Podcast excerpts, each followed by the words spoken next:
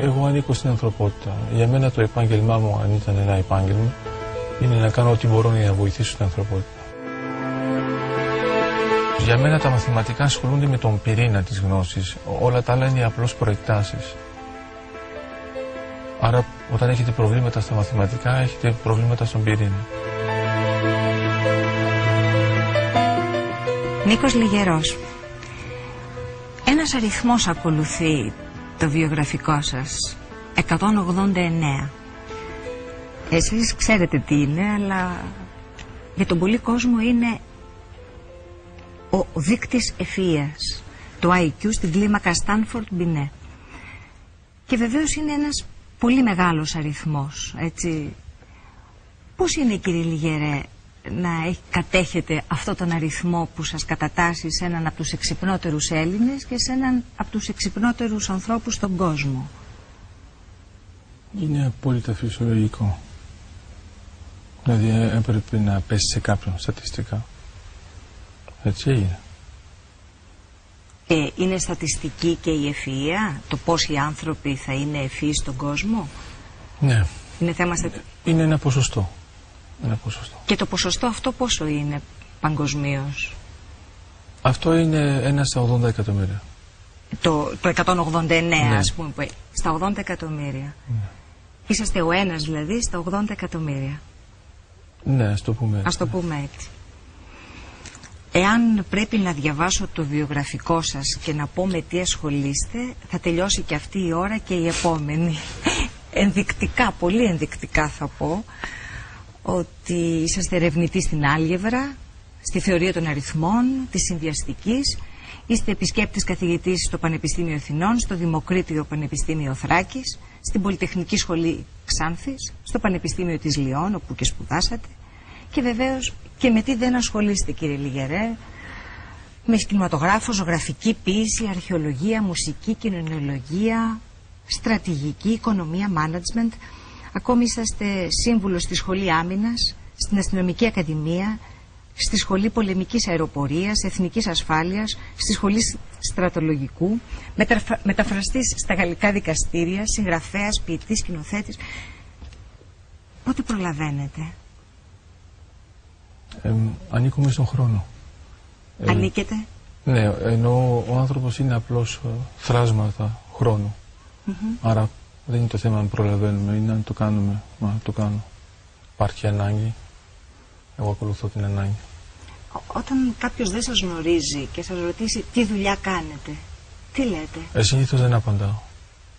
Δηλαδή σαν να είσαστε χωρίς δουλειά, άνεργο? Όχι, συνήθως λένε επιτρέπετε. Α, και λέτε δεν επιτρέπετε. Ναι. Γιατί? Γιατί είναι κουραστικό νομίζω. Νομίζω ότι απλώς είμαι άνθρωπος. Ναι, αλλά συνήθως οι άνθρωποι έχουν και ένα επάγγελμα από το οποίο ζουν τουλάχιστον. Και εσείς δεν ζείτε από το επάγγελμα? Κοινωνία. Στην κοινωνία. Εγώ ανήκω στην ανθρωπότητα. Για μένα το επάγγελμά μου, αν ήταν ένα επάγγελμα, είναι να κάνω ό,τι μπορώ για να βοηθήσω την ανθρωπότητα. Πιστεύετε ότι έχετε σταλεί σε αυτόν τον κόσμο για να βοηθήσετε την ανθρωπότητα? Όχι, πιστεύω ότι δεν ξέρω να κάνω τίποτα άλλο. Ναι. Τον εαυτό σας? Δεν υπάρχει αυτός, είμαστε στη θεωρία της κενότητας. Δηλαδή αυτός που θεωρεί ότι ζει μόνος του είναι απλώς μια φάση ισοληψισμού. Για μένα υπάρχουμε μέσα από το συνυπάρχουμε. Άμα δεν υπάρχουν οι άλλοι δεν έχει νόημα. Άρα δεν υπάρχει αυτός.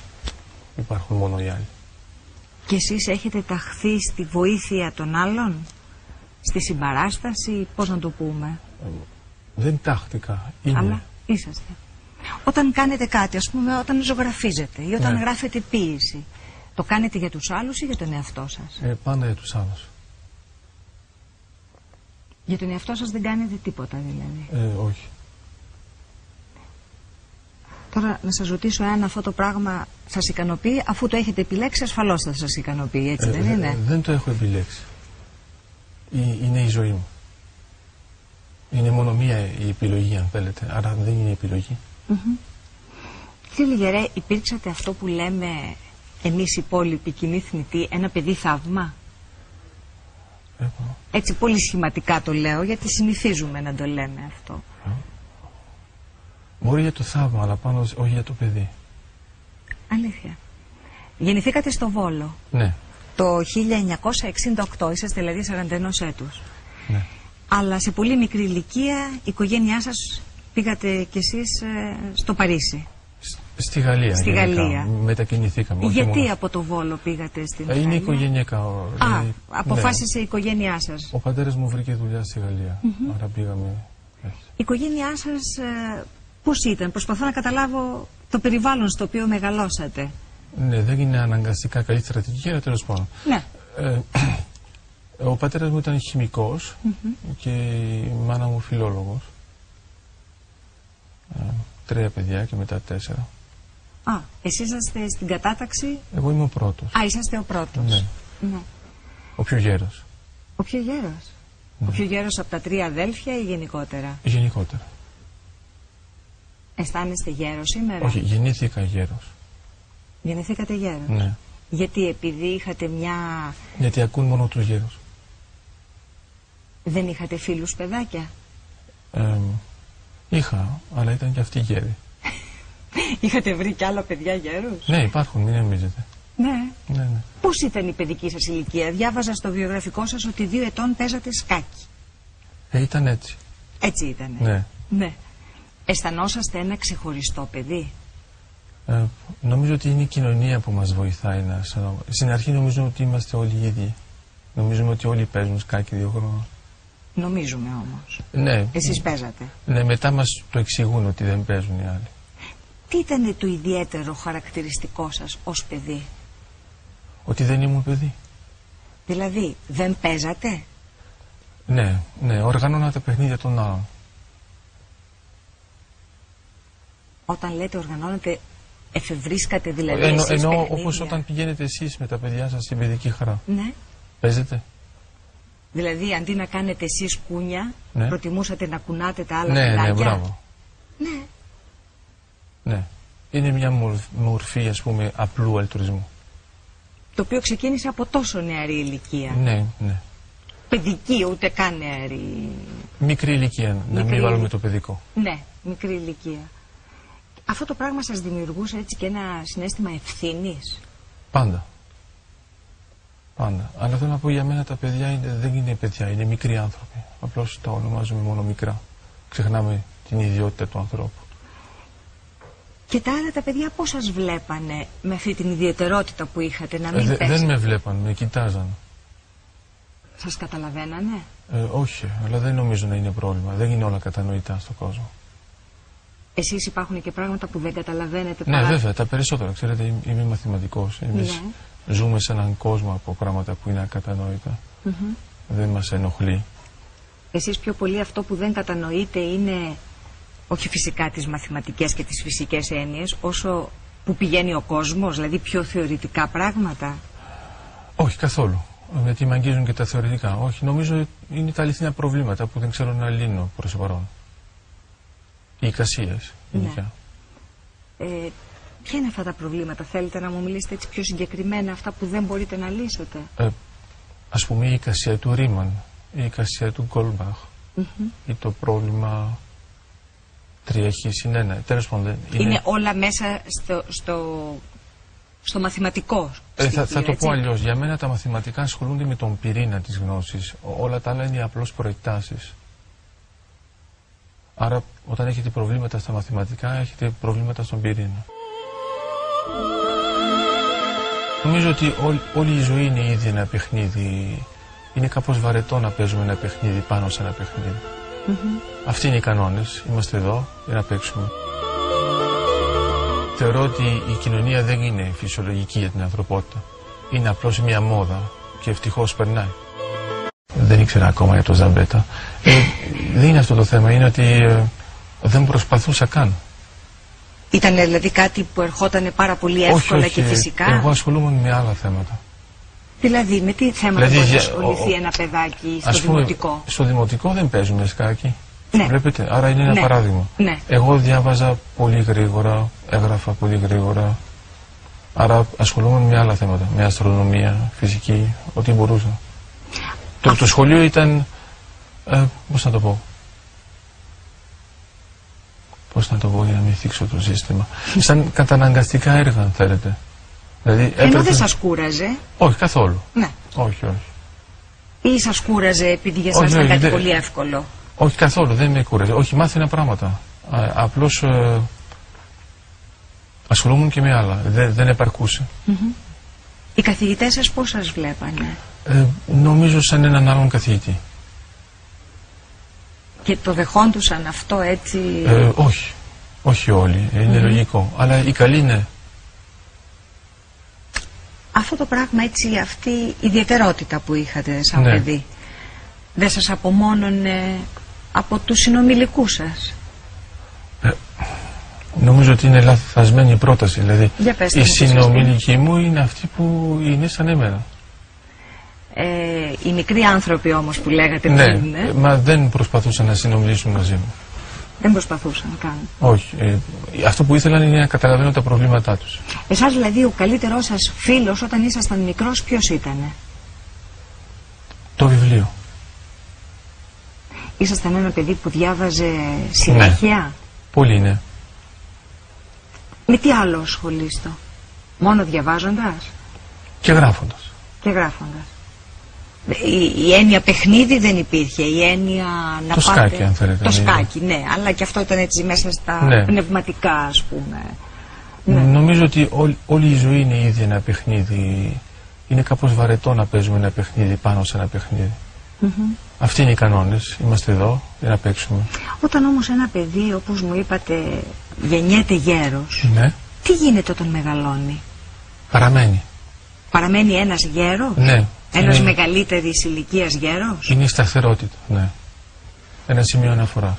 Και όταν γεράσει, ή δεν ξέρετε ακόμη? Όχι, το βλέπω. Το καλό όταν γερνούμε είναι ότι μας ακούν καλύτερα. Όταν μεγαλώνουμε. Ναι. Ενώ όταν είμαστε μικροί θα σας αντιμετωπίζανε με κάποια δυσπιστία πιθανόν. Σωστά, αυτό είναι. Σας εκνεύριζε όταν είσαστε μικρός αυτή η δυσπιστία? Καθόλου. Πώς... Ήταν το αναμενόμενο. Το σπάνιο ήταν να σ' ακούν. Τους κερδίζατε αμέσως μόλις αρχίζατε να μιλάτε? Ποτέ. Γιατί δεν προσπαθούσα. Δεν προσπαθούσατε τι? Να κερδίσω. Δεν είναι παιχνίδι, δεν παίζω. Απλώς συνεργάζομαι. Σαν παιδάκι ασφαλώς θα σας ρωτούσαν τι θα γίνεις άμα μεγαλώσεις. Εσείς τι λέγατε? Αυτή είναι την κλασική ερώτηση που κάνουμε στα παιδάκια. Αυτό που σας απάντησα πριν. Ότι? Θα βοηθήσουν την ανθρωπότητα. Και το λέγατε αυτό από τόσο μικρό παιδάκι? Ναι, ναι. Με αλλά μην στεναχωριέσαι, είχα και την περίοδο του πυροσβέστη. Α, περάσατε και από αυτή την περίοδο. Ναι. Είμαι και κάπως φυσιολογικός. Α, και κάπως φυσιολογικός. Όχι, αισθάνεστε δηλαδή ότι... είσαστε και μη φυσιολογικός κατά μία άλλη έννοια? Για την κοινωνία, ναι, απόλυτα. Γιατί η κοινωνία σας αντιμετωπίζει με κάποια... Όχι, δεν κατάλαβα. Ούτε εγώ δεν αντιμετωπίζω. Δηλαδή, θεωρώ ότι η κοινωνία δεν είναι φυσιολογική για την ανθρωπότητα. Είναι απλώς μία μόδα και ευτυχώς περνάει. Η κοινωνία είναι μία μόδα. Ναι. Και περνώντας έρχεται μία άλλη μόδα όμως. Ναι, αλλά όχι αυτή τουλάχιστον. Είναι όπως ο βασιλιάς. Ναι. Πέθανε ο βασιλιάς, ζήτω ο βασιλιάς. Ναι. Αλλά πέθανε τουλάχιστον αυτός. Ναι, αλλά ένας άλλος θα έρθει. Απλώς εμείς δεν επιλέγουμε σε ποια κοινωνία ζούμε. Επιλέγουμε όμως να ανήκουμε στην ανθρωπότητα. Εγώ γεννήθηκα το 68, τι να κάνουμε. Θα μπορούσα να είχα γεννηθεί μια άλλη περίοδος. Αλλά θα δούλευα πάλι για την ανθρωπότητα, αλλά όχι για την κοινωνία. Η κοινωνία με αφήνει αδιάφορο. Η κοινωνία σας αφήνει διάφορα, ενώ η ανθρωπότητα... είναι το μόνο που είναι σημαντικό. Η κοινωνία ζει μες στο παρόν, η ανθρωπότητα ασχολείται με το παρελθόν και το μέλλον. Τα μόνα που έχουν σημασία για μένα. Κύριε Λυγερέ, εσείς αποφασίσατε να σπουδάσετε καταρχήν μαθηματικά. Κοιτάξτε, όπως σπούδασα στη Γαλλία μπορούμε να τα κάνουμε παράλληλα. Άρα μην μπαίνετε στο πλαίσιο ποιο είναι το πρώτο πτυχίο. Ναι. Ναι. Δεν έχει καμία σχέση με το ελληνικό σύστημα. Όμως η αριθμή ήταν κάτι που σας γοήτευε. Ναι, πάντα. Και εξακολουθεί. Ναι. Είναι και η αλλαγή της γλώσσας. Ήταν αυτό που παρέμεινε σταθερό. Δηλαδή? Δηλαδή όταν ήμουν στο δημοτικό στην Ελλάδα, όταν φύγαμε, αυτό που έμεινε το ίδιο ήταν η αριθμή. Α, η γλώσσα άλλαξε, μάλιστα. Ναι. Ναι. Είναι μια σταθερά στη ζωή σας, δηλαδή, η αριθμία σας. Ναι, βεβαίως. Στην ουσία για όλους τους ανθρώπους, απλώς λίγοι το ξέρουν. Για όλους εμάς, ένας αριθμός είναι το 3, το 4, ναι, το 5. Για εσάς πόσες ερμηνείες μπορεί να έχει ένας αριθμός? Κοιτάξτε, βλέπετε αυτό το τραπέζι που έχουμε εδώ. Υπάρχει και ο αριθμός π. Βλέπετε, κοιτάζετε το τραπέζι, αλλά δεν βλέπετε το π. Ενώ εσείς το βλέπετε. Η μαθηματική. Η μαθηματική. Ναι. Αυτό δεν σημαίνει ότι δεν υπήρχε και ότι το ανακαλύψαμε. Ήταν εδώ. Απλώς οι άλλοι δεν το κοίταζαν. Ή μάλλον το κοίταζαν, αλλά δεν το βλέπαν. Αλλά υπάρχει ήδη ο αριθμός. Δηλαδή, θέλετε ή δεν θέλετε, κάθε φορά που θα βλέπετε έναν κύκλο, κάθε φορά που πετάτε μια πέτρα στο νερό, ξαναέρχεται ο π. Δηλαδή, σε κάθε εκδήλωση της ζωής μας, ναι, επανέρχεται ο αριθμός π. Όχι, όχι. Σε αυτά τα συγκεκριμένα παραδείγματα. Αλλά θέλω να πω γενικά. Δηλαδή, όταν πετάμε μια πέτρα που, ναι, είπατε, θα το κάνει παράδειγμα, κύκλους, θα κάνει κύκλους μες στη θάλασσα. Άρα, έτσι, υπάρχει το π. Ναι. Αυτό λέω, ότι όλοι εμείς βλέπουμε τους κύκλους. Ναι. Εσείς βλέπετε το π. Εσείς κοιτάζετε τους κύκλους. Ναι. Δεν τους βλέπετε. Εσείς. Γιατί ακόμα και αυτό, στην πραγματικότητα, κοιτάζουμε την πέτρα. Ξέρετε, είναι όπως ο φιλόσοφος που λέει, κοίτα τη σελήνη και κοιτάζουμε το δάχτυλο. Ναι. Και κοιτάζουμε αυτό που δρά και δεν κοιτάζουμε αυτό που υπάρχει. Γι' αυτό οι άνθρωποι θέλουν, τα άτομα ας πούμε, θέλουν να κινούνται για να έχουν την εντύπωση ότι έχουν μια δράση. Ενώ πολύ συχνά είναι απλώς κίνηση Brown. Κίνηση? Brown, δηλαδή, ναι, απλώς κίνηση για την κίνηση, αλλά δεν παράγει έργο. Εσείς όποτε κοιτάτε, όποτε βλέπετε, για να το πούμε όπως εσείς προτιμάτε, γύρω σας, πιστεύετε ότι βλέπετε διαφορετικά από ό,τι βλέπουμε όλοι οι άλλοι? Βλέπω σαν ξένος. Δηλαδή αποστασιοποιημένος εννοείται? Ναι, πάντα, ναι. Γιατί? Γιατί έτσι βλέπουμε, αλλιώς μόνο κοιτάζουμε. Και πώς μπορείτε και το διαχωρίζετε αυτό, κύριε Λυγερέ? Κοιτάξτε, όταν ερχόμαστε ας πούμε στην Αθήνα, δεν βλέπετε τους ξένους πώς κοιτάζουν την Ακρόπολη? Τη βλέπουν, εμείς την κοιτάζουμε. Μετά στο τέλος δεν την κοιτάζουμε πια. Γιατί ξέρουμε ότι είναι εδώ, δεν μας ενδιαφέρει. Και οι ξένοι πιθανόν, αν ζούσαν στην Ελλάδα, ακριβώς, να πάβανε, ναι, να τη υπάρχουν όμως και μερικοί άνθρωποι που είναι πάντα ξένοι. Σας ρώτησα πριν αρχίσει η εκπομπή αν ζείτε στην Ελλάδα. Και μου είπατε ότι ζω στην Ελλάδα, αλλά κατοικώ στη Γαλλία. Ναι. Γιατί μου κάνατε αυτό το διαχωρισμό? Ποια είναι η διαφορά κατοικό και ζώο? Διευκρίνηση είναι απλώς. Ναι, διευκρίνηση. Ναι, ότι... Δεν διαχωρίζω, διευκρινίζω. Ναι, αυτή τη διευκρίνηση θέλετε λιγάκι να μου την κάνετε πιο κατανοητή? Για μένα η Ελλάδα είναι η πατρίδα μου, όπου και να είμαι. Και γι' αυτό είναι η ζωή εδώ, ναι, πιο έντονα είναι το ζώο, δεν κατοικό μόνο. Ναι. Δεν σημαίνει ότι ζούμε στην πραγματικότητα. Απλώς μερικοί, όπως ξέρετε, το παλεύουν για να ζήσουν. Αλλά το κάνουμε για την πατρίδα. Είναι η χώρα μου, ο λαός μου. Παρ' όλα αυτά είμαι ξένος όμως. Είσαστε ξένος όχι επειδή ζήσατε στη Γαλλία. Όχι, όχι. Αλλά γιατί αισθάνεστε ότι έχετε μια διαφορετικότητα. Πάνω μ' αγγίζει η προσφυγιά. Δηλαδή, γι' αυτό έχετε κάνει και πάρα πολλά ιδρύματα για τους πρόσφυγες, έτσι δεν είναι? Κάνω ό,τι μπορώ. Απλώς με αγγίζει αυτή η διαφοροποίηση. Ξέρετε, όταν είναι ο πρόσφυγας πρέπει κάθε φορά να αποδείξει στην ίδια του τη χώρα ότι ανήκει, παρόλο που τον βλέπουν σαν ξένο. Άρα το ξέρω πολύ καλά αυτό το σχήμα. Γιατί το ζήσατε εσείς σαν... Το ζω συνεχώς, σαν άνθρωπος μέσα στην κοινωνία. Και οι πρόσφυγες οι οποίοι προσπαθούν όχι στην πατρίδα τους, αλλά οι μετανάστες. Ναι. Γιατί το ζήσατε εσείς σαν... Το ζω συνεχώς, σαν άνθρωπος μέσα στην κοινωνία. Και οι πρόσφυγες οι οποίοι προσπαθούν όχι στην πατρίδα τους, αλλά οι μετανάστες, ναι, σε μια άλλη χώρα να αποδείξουν τι αξίζουν, αυτούς πώς τους βλέπετε? Το ίδιο, τον ίδιο τρόπο, αυτό που το παλεύουν περισσότερο. Με ούτως τελώς, ξέρετε, και ο λαός μας όταν ήταν πολύ πιο φτωχός και πήγαινε στο εξωτερικό, αντιμετώπιζε τα ίδια πράγματα. Βεβαίως. Άρα τους καταλαβαίνω με αυτό το τρόπο και το ύφος. Και γι' αυτό θεωρώ ότι είναι αξιόλογη αυτή η προσπάθεια. Κύριε Λυγερέ, για εσάς έναν άνθρωπο με δείκτη ευφυΐας 189, τι είναι η ευφυΐα? μέλλον της ανθρωπότητας. Το μέλλον της ανθρωπότητας. Δηλαδή χωρίς ευφυΐα θα χαθεί το μέλλον. Ναι. Μην ανησυχείτε, υπάρχουν αρκετοί.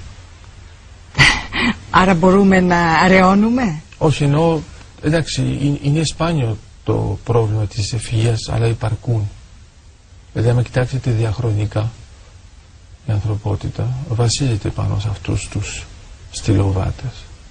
Εντάξει, είναι ελάχιστοι, αλλά υπαρκούν. Γιατί όμως ποτέ ένας από όλους αυτούς τους ανθρώπους που έκανε αυτή τη μέτρηση του τεστ ευφυΐας δεν έχει γίνει ο αρχηγός ενός κράτους ή ο αρχηγός του κόσμου, εν δι' αυτή περιπτώσει, αν είναι ο πιο έξυπνος του κόσμου, που θα μπορούσε και να σώσει. Είναι πολύ απλό, διότι ψηφίζουμε. Δεν θα θέλαμε όλοι να ψηφίσουμε τον βεβαίως εξυπνότερο και τον, άρα τον ικανότερο? Όχι, βεβαίως και όχι. Γιατί? Αυτό έχει, μάλιστα έχει μελετηθεί. Δηλαδή, άμα πάρετε μια ομάδα από άτομα που έχουν μέσο όρο 100, θα επιλέξουν έναν από αυτούς, ο οποίος θα είναι γύρω στο 119. Δηλαδή θέλουμε κάποιον που να είναι λίγο καλύτερος από εμάς. Ναι, αλλά όχι και πάρα πολύ, γιατί μετά δεν ξέρουμε τι λέει, δεν καταλαβαίνουμε τι λέει. Εσείς το αντιμετωπίζετε συχνά αυτό, να μην καταλαβαίνουν τι λέτε? Όχι, γιατί δεν προσπαθώ αυτό. Είναι άλλο το σύστημα. Εγώ είμαι πιο βαριά ασθένεια, αν θέλετε. Είμαι πιο πέρα από αυτό. Αισθάνεστε ασθενείς? Έτσι μας βλέπει η κοινωνία. Εσείς τι αισθάνεστε για τον εαυτό σας? Φυσιολογικός. Αλλά μέσα στο πλαίσιο της ανθρωπότητας. Υπερβολική εξυπνάδα δηλαδή. Μόνο και μόνο που λέτε υπερβολική. Ναι. Εγώ δεν λέω ότι είναι υπερβολική, είναι βολική. Ναι. Η βολική λέτε. Ναι. Αυτό που εμείς ο υπόλοιπος κόσμος λοιπόν χαρακτηρίζουμε ως υπερβολική εξυπνάδα, δεν το αντέχουμε και το θεωρούμε ασθένεια. Ναι, δηλαδή όταν έχετε ένα πρόβλημα τέτοιου τύπου, όπως είναι η νοημοσύνη, αμέσως για να το αφοπλίσετε πρέπει να βρείτε ένα άλλο πρόβλημα. Δηλαδή λέτε, αν είναι τόσο έξυπνος, σίγουρα θα έχει ένα άλλο πρόβλημα. Οπωσδήποτε δηλαδή. Δηλαδή για μας είναι του τύπου θα πρέπει να είναι φαλακρός, γυαλάκιας. Το μεγάλο μέτωπο το έχετε πάντως. Ναι, αυτό. Που λένε ότι είναι. Ναι, πρέπει να χωρέσει. Πρέπει να χωρέσει. Τι να κάνουμε, εντάξει. Σιγά σιγά θα γίνει και φαλάκρα που θα πάει. Αλλά θέλω να πω ότι πρέπει να έχουμε ένα ελάττωμα για να υπάρχει μια ισορροπία. Όπως ας πούμε ο μαθηματικός Ωνάς που είναι γνωστό ότι... Μπράβο. Ή θα πούμε κάτι για τον Άινσταϊν ή θα πούμε κάτι για τον Ντα Βίντσι. Κάθε φορά θα βρούμε και ένα ελάττωμα για να πούμε τελικά θα ήθελες το παιδί σου να είναι έτσι και θα σου πει όλα. Βεβαίως όχι. Αυτό είναι η ασθένεια που λέω. Αλλά δεν μας πειράζει. Θα θέλαμε όμως το παιδί μας να είναι ένας Άινσταϊν ή ένας Ντα Βίντσι. Θα θέλαμε, αλλά δεν το θέλουμε. Προσέχτε. Το φοβόμαστε. Ναι, έτσι πράγμα. Ναι. Φοβόμαστε το διαφορετικό. Ναι. Γιατί? Το πολύ διαφορετικό. Το πολύ διαφορετικό. Γιατί δεν ξέρουμε να το συγκρίνουμε. Χρειάζομαι κάποιο μέτρο για να καταλάβω ένα πράγμα. Εσάς η οικογένειά σας είναι ευτυχής που σας έχει? Δεν πιστεύω στην ευτυχία. Η ευτυχία έχει σχέση με την τύχη. Εγώ σχετίζομαι με την ανάγκη. Η τύχη είναι όταν δεν ξέρουμε τι να κάνουμε. Δηλαδή οι γονείς σας αισθάνονται τυχεροί που σας έχουν? Δεν το ξέρω. Δεν το ξέρετε. Τα άλλα σας αδέλφια είναι... Κανονικά. Κανονικά, να το πούμε έτσι. Κανονικά. Ναι, μην ανησυχείτε, δεν είναι ολόκληρη, δεν είναι ιερέος λόγος. Θα μπορούσε να είναι άλλο ένα. Θα μπορούσε, υπάρχει αυτή η περίπτωση στατιστικά, να πηγαίνει πακέτο όλη η οικογένεια. Και σίγουρα οι γονείς σας θα έχουν κάποιο υψηλό δείκτη, όχι τον υπερβολικά ή βολικά υψηλό. Ο παππούς μου ήταν υπερβολικός. Α, ήταν υπερβολικός. Ναι. Ο οποίος με τι ασχολείται ο παππούς? Όχι, απλώς ένα καφενείο. Αλλά πώς έχετε κατατάξει ότι ήταν ένας... Γιατί ξέρω τι έκανε. Ναι. Δηλαδή ξέρω τι διάβαζε, ξέρω τι έγραφε, ξέρω ποιες γλώσσες μιλούσε, τι έκανε στην κατοχή, ξέρω διάφορα. Εσείς τι άλλο κάνατε έτσι πολύ νωρίς, ας πούμε, με υπολογιστές? Πόσο χρόνο αρχίσατε να τους χειρίζεστε? Στην ουσία με καθυστέρησε η τεχνολογία, όχι εγώ. Είσαστε μπροστά και από την τεχνολογία. Όχι, δεν καταλάβατε. Εννοώ απλώς οι υπολογιστές, εγώ γεννήθηκα το 1968, δεν ήταν και πάρα πολύ αναπτυγμένοι. Εντάξει, για να καταλάβετε, ας πούμε, Εγώ είδα τις κάρτες με τις τρύπες. Μάλιστα. Εντάξει, δηλαδή έζησα την εποχή με τις κασέτες. Μετά ήρθε η δισκέτα. Και αυτά ήταν πολύ πρόσφατα εντός εισαγωγικών. Δεν είχε αναπτυχθεί τόσο πολύ. Δηλαδή δεν υπήρχε ίντερνετ, θυμάστε. Είναι από το 1994 μόνο. Άρα θα μπορούσατε και να έχετε κάνει μια ανακάλυψη εσείς πρώτος.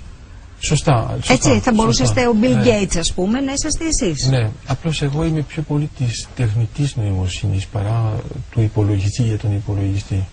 Της τεχνητής νοημοσύνης. Ναι, ενώ σε αυτόν τον τομέα θα ασχολούμαι με αυτό. Δηλαδή πιο πολύ. Πάλι θα είχε σχέση με την νοημοσύνη. Κύριε Λιγερέ, έχετε γνωρίσει κανέναν άλλο άνθρωπο στον κόσμο που να έχει το δικό σας δίκτυο ευφυΐας? Όχι ακριβώς, όχι. Όχι, λιγότερο. Ναι, γιατί στην ΒΙ είμαστε, είναι πάνω από 176, άρα υπάρχουν αρκετά άτομα. Είμαστε καμία 20. Η 20 που είναι στο 176. Που είναι πάνω από 176. Ναι, αλλά όχι 189 που είσαστε εσείς. Ναι. Αλλά δεν πειράζει, είναι αρκετά κοντά για... Δεν έχει μεγάλη διαφορά κάθε μονάδα που ανεβαίνει, σαν τους βαθμούς Ρίχτερ των σεισμών. Έχει μεγάλη διαφορά. Ναι. Αλλά δεν είναι το θέμα της διαφοράς, δηλαδή ζούμε μες στη διαφορά. Όλοι οι άνθρωποι για μένα είναι διαφορετικοί. Δεν έχει μεγάλη σημασία αυτό. Ναι, εντάξει. Σημασία είναι πώς διαχειριζόμαστε τη διαφορά μας. Όταν έχετε ένα πρόβλημα τέτοιου τύπου, όπως είναι η νοημοσύνη, αμέσως για να το αφοπλίσετε πρέπει να βρείτε ένα άλλο πρόβλημα. Δηλαδή λέτε, αν είναι τόσο έξυπνος, σίγουρα θα έχει ένα άλλο πρόβλημα. Να σας πω την αλήθεια, δεν πιστεύω πολύ στους καθηγητές και στους φοιτητές. Εγώ πιστεύω στους δασκάλους και στους μαθητές.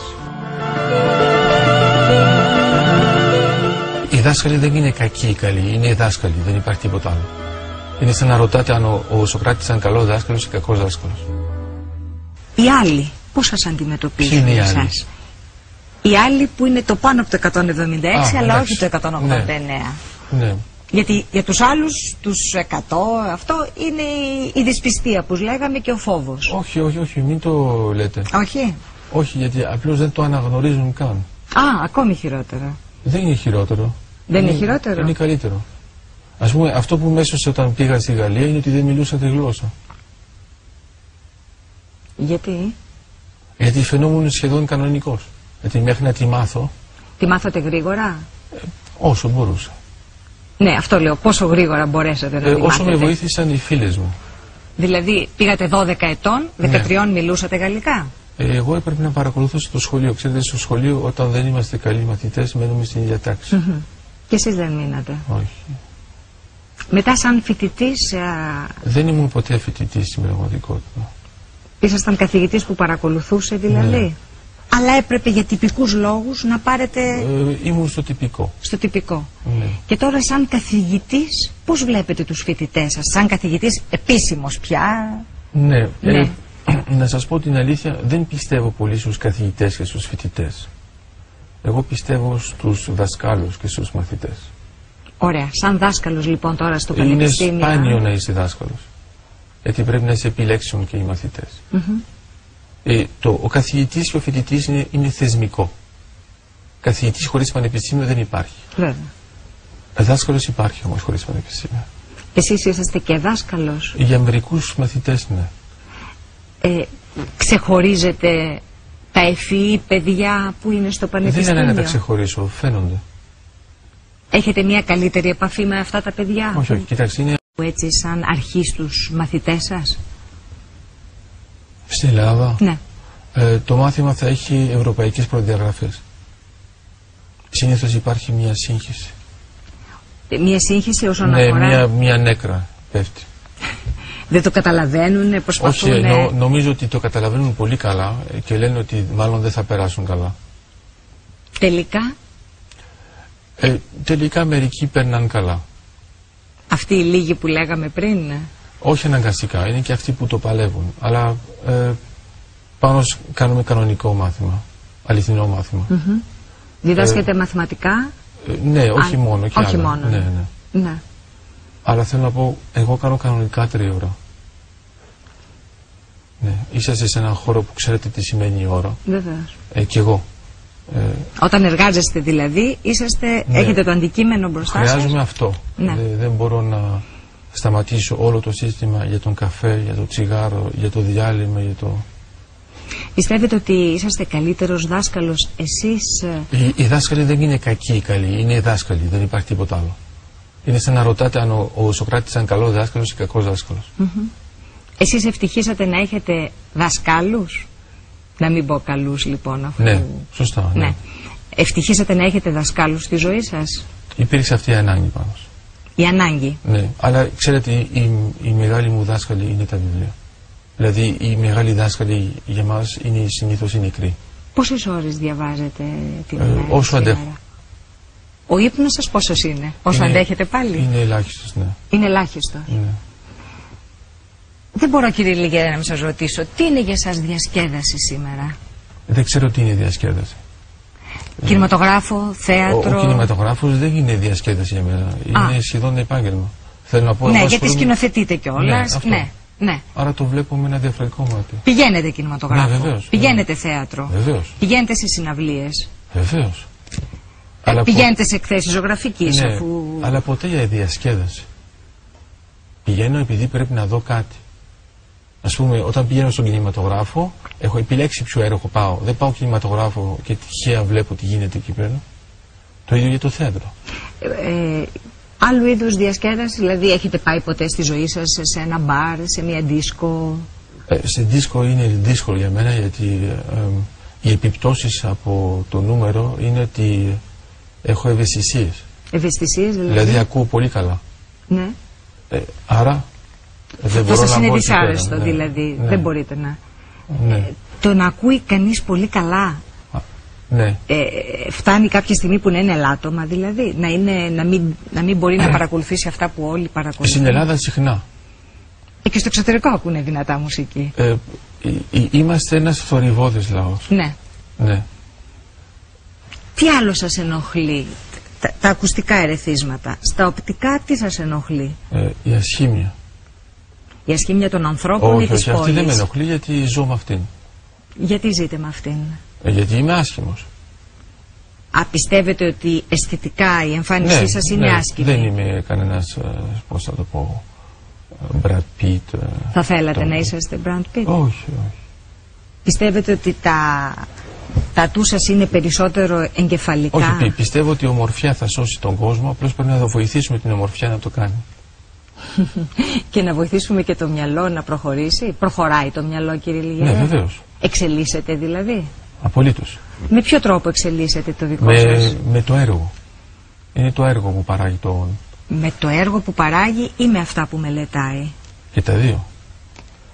Και τα δύο. Και πού μπορεί να φτάσει? Έχει μια μεγάλη πλαστικότητα ο εγκέφαλος. Δηλαδή, ξέρετε, παλιά στις νευροεπιστήμες λέγαμε ότι μέχρι τα 18 έχουμε νέο νευρονικό σύστημα. Τώρα αυτό το έχουμε ξεπεράσει. Ξέρουμε ότι όχι μόνο έχουμε νέους νευρώνες, αλλά επιπλέον μετακινούνται και διαμορφώνονται. Δηλαδή ο χώρος αυτός που είναι μέσα στον εγκέφαλο εμπλουτίζεται συνεχώς.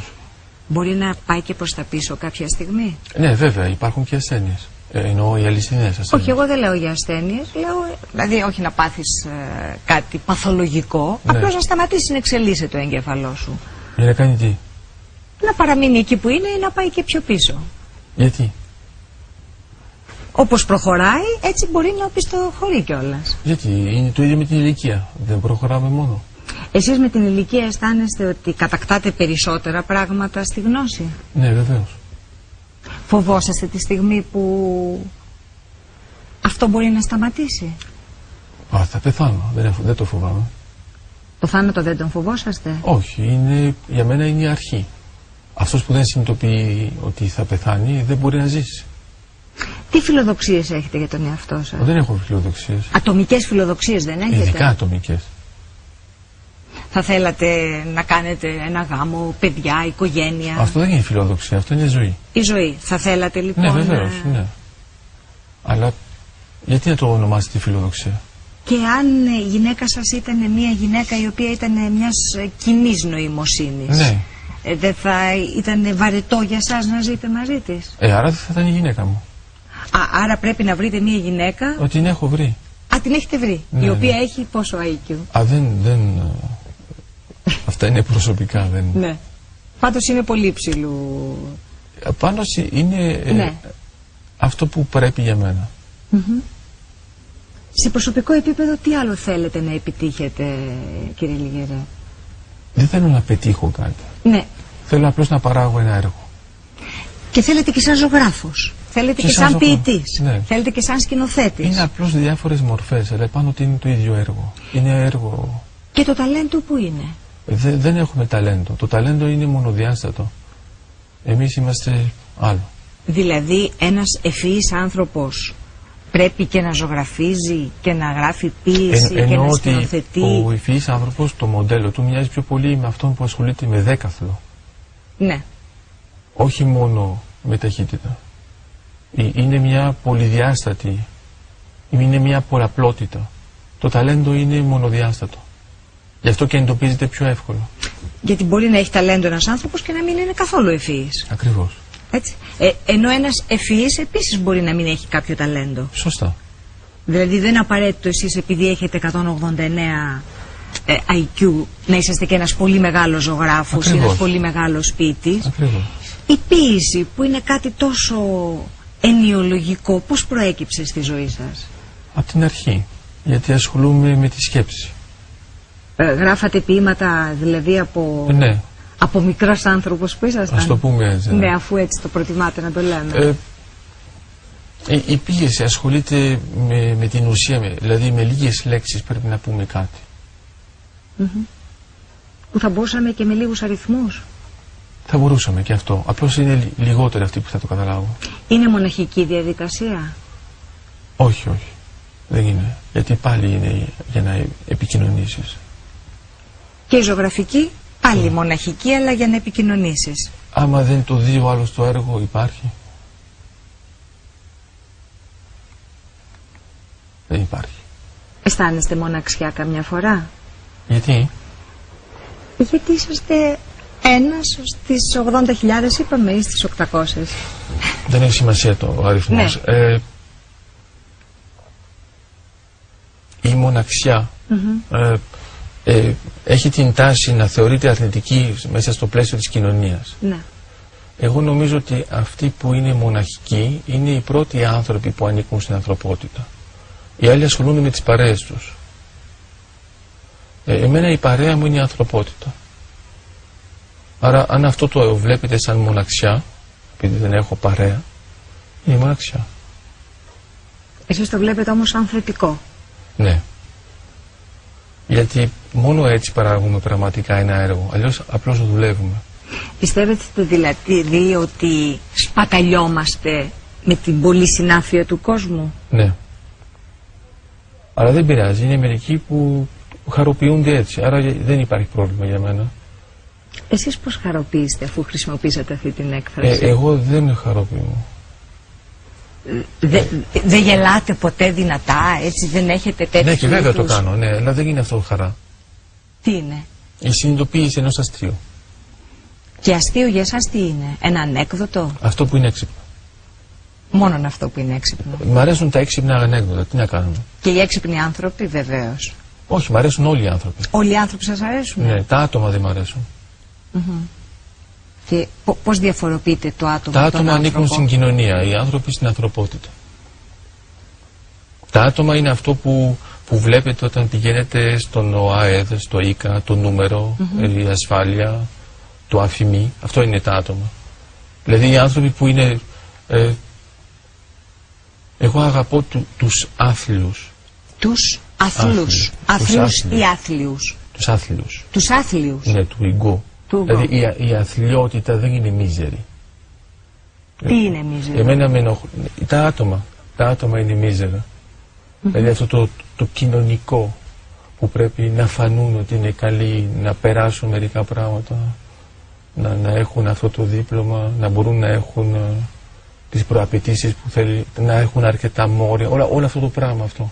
Σε αυτό κι εσείς όμως δεν εντάσσεστε? Όχι καθόλου, μην ανησυχείτε.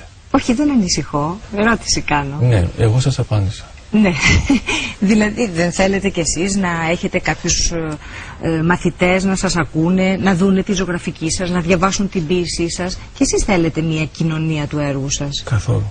Καθόλου? Καθόλου. Θα μπορούσατε δηλαδή να μην τα βλέπει κανένας? Θα σας το πω πιο απλά. Ναι. Εμείς γενικά... Όταν λέτε εμείς, ποιοι εννοείτε? Αυτό που λέγατε εσείς οι άλλοι. Μάλιστα. Διαβάζουμε τους νεκρούς και γράφουμε για τους αγέννητους. Ο συνδετικός μας κρίκος είναι το βιβλίο, το έργο. Τώρα, αν υπάρχει μια κοινωνία εκείνη τη στιγμή που μπορεί να το διαβάσει, πάλι καλά. Άμα δεν υπάρχει, θα έρθει η επόμενη. Και μέσα στην επόμενη θα υπάρχουν 2-3 που θα το διαβάσουν. Σας φτάνουν οι 2-3. Ναι. Και ο Θεός που υπάρχει σε όλα αυτά, κύριε Λυγερό? Σε όλο το πλαίσιο, γιατί είναι... η σκέψη της ανθρωπότητας. Πιστεύετε στην ύπαρξη του Θεού? Ναι, βεβαίως. Σας είπα, για μένα είναι η σκέψη της ανθρωπότητας. Η σκέψη της ανθρωπότητας. Ναι. Και βέβαια. Ξέρετε, δεν ξέρω πόσο ανίερο μπορεί να είναι, αλλά κάποιοι έχουν μετρήσει και το IQ του Χριστού.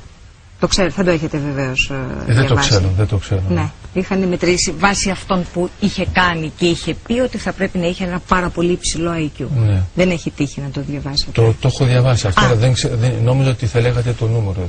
Όχι, το νούμερο δεν το θυμάμαι. Ναι. Ναι. Είναι λογικό. Να ήταν ένας άνθρωπος, γιατί ήταν οπωσδήποτε και άνθρωπος όταν είχε έρθει στη γη. Όχι, απλώς το ξέρουμε ότι διάβαζε, εξηγούσε. Η εβραϊκή θρησκεία είναι κάπως πολύπλοκη και περίπλοκη. Δεν επιτρέπουμε σε καθέναν να διαβάσει και να ερμηνεύσει τα κείμενα. Άρα αναγκαστικά ξέρουμε ότι από μικρή ηλικία ήταν στη συναγωγή και εξηγούσε μερικά κείμενα. Για να το κάνει αυτό έπρεπε αναγκαστικά να έχει περάσει μερικά στάδια, τουλάχιστον για τους άλλους, για να είναι αναγνωρισμένος. Κύριε Λυγερέ, πώς διαφοροποιείστε, αφού από μικρό παιδί είσαστε περίπου όπως είσαστε τώρα? Ναι. Πώς διαφοροποιείστε μεγαλώνοντας? Είναι ήδη μια διαφορά. Ποια? Η διαφορά κάνει τη διαφορά. Η διαφορά αλλάζεται οπωσδήποτε εμφανισιακά. Ναι, ναι, κάνω ό,τι μπορώ. Ναι. Είναι κάπου Dorian Gray δηλαδή. Το μυαλό μας ήταν πάντοτε πολύ δυνατό, η εμφάνισή μας είναι που αλλάζει. Το άλλο μένει σταθερό. Προσέξτε, την Dorian Gray είναι άλλο το πορτρέτο. Ναι. Ξέρω, το πορτρέτο άλλαζε. Ναι. Και εσείς αλλάζετε εξωτερικά. Εγώ είμαι μάλλον μόνο το πορτρέτο, αν θέλετε. Α, είσαστε μόνο το πορτρέτο που αλλάζει. Ναι. Και το μυαλό? Εξελίσσεται. Άρα αλλάζετε και εσωτερικά και εξωτερικά. Ναι. Σας πειράζει που αλλάζετε εξωτερικά? Καθόλου, γιατί? Γιατί άλλο να είσαι ένα παιδί γέρος και άλλο να είσαι ένας γέρος γέρος. Α, μην νομίζετε, δεν υπάρχει μεγάλη διαφορά. Γιατί δεν είναι πιο αποδεκτό ένα παιδί γέρος από έναν γέρο γέρο? Όχι, αφού δεν το ακούν. Δεν ακούν τους έξυπνους, ακούν τους σοφούς. Η σοφία έρχεται με την ηλικία. Ποιον θα χαρακτηρίζατε σοφό σήμερα? Με ποια έννοια σήμερα? Σοφό, άστατε το σήμερα. Ποιον θα χαρακτηρίζατε σοφό? Τον Άινσταϊν. Τον εαυτό σας πώς θα τον χαρακτηρίζατε? Απλώς έξυπνο. Εγώ είμαι πιο πολύ του Προμηθέα παρά της Αθηνάς. Η Αθηνά είναι αυτή που τα ξέρει όλα. Ο Προμηθέας είναι αυτός που τα μαθαίνει όλα. Πολλές φορές και εις βάρος του. Ναι. Αλλά το ξέρει ήδη. Ναι. Και αλλά δεν τον πειράζει. Ναι. Γιατί είναι για την ανθρωπότητα. Κύριε Λυγερέ, όπως είναι ατελείωτο το βιογραφικό σας, θα ήταν και ατελείωτη η συζήτηση που θα μπορούσαμε να κάνουμε μαζί. Αλλά επειδή εδώ η ώρα είναι ώρα, πού είναι για εσάς η ζωή σήμερα, εκτός από τους αριθμούς? Αλλού. Σε ένα άλλο σύμπαν? Όχι, είναι αλλού. Γι' αυτό μου αρέσει αυτή η εκπομπή. Μου αρέσει ο τίτλος. Γιατί είναι αυτό, δηλαδή η ζωή είναι αλλού παρόλο που είμαστε ήδη εδώ. Απλώς είναι λίγοι που το βλέπουν. Αλλά υπάρχει. Οι περισσότεροι απλώς υπάρχουν. Λίγοι ζουν. Δηλαδή λίγοι ξέρουν ότι θα πεθάνουν. Οι άλλοι πιστεύουν ότι είναι αθάνατοι. Εμείς δεν έχουμε χρόνο για την αθανασία. Έχουμε χρόνο για τη ζωή. Ναι. Και μόνο.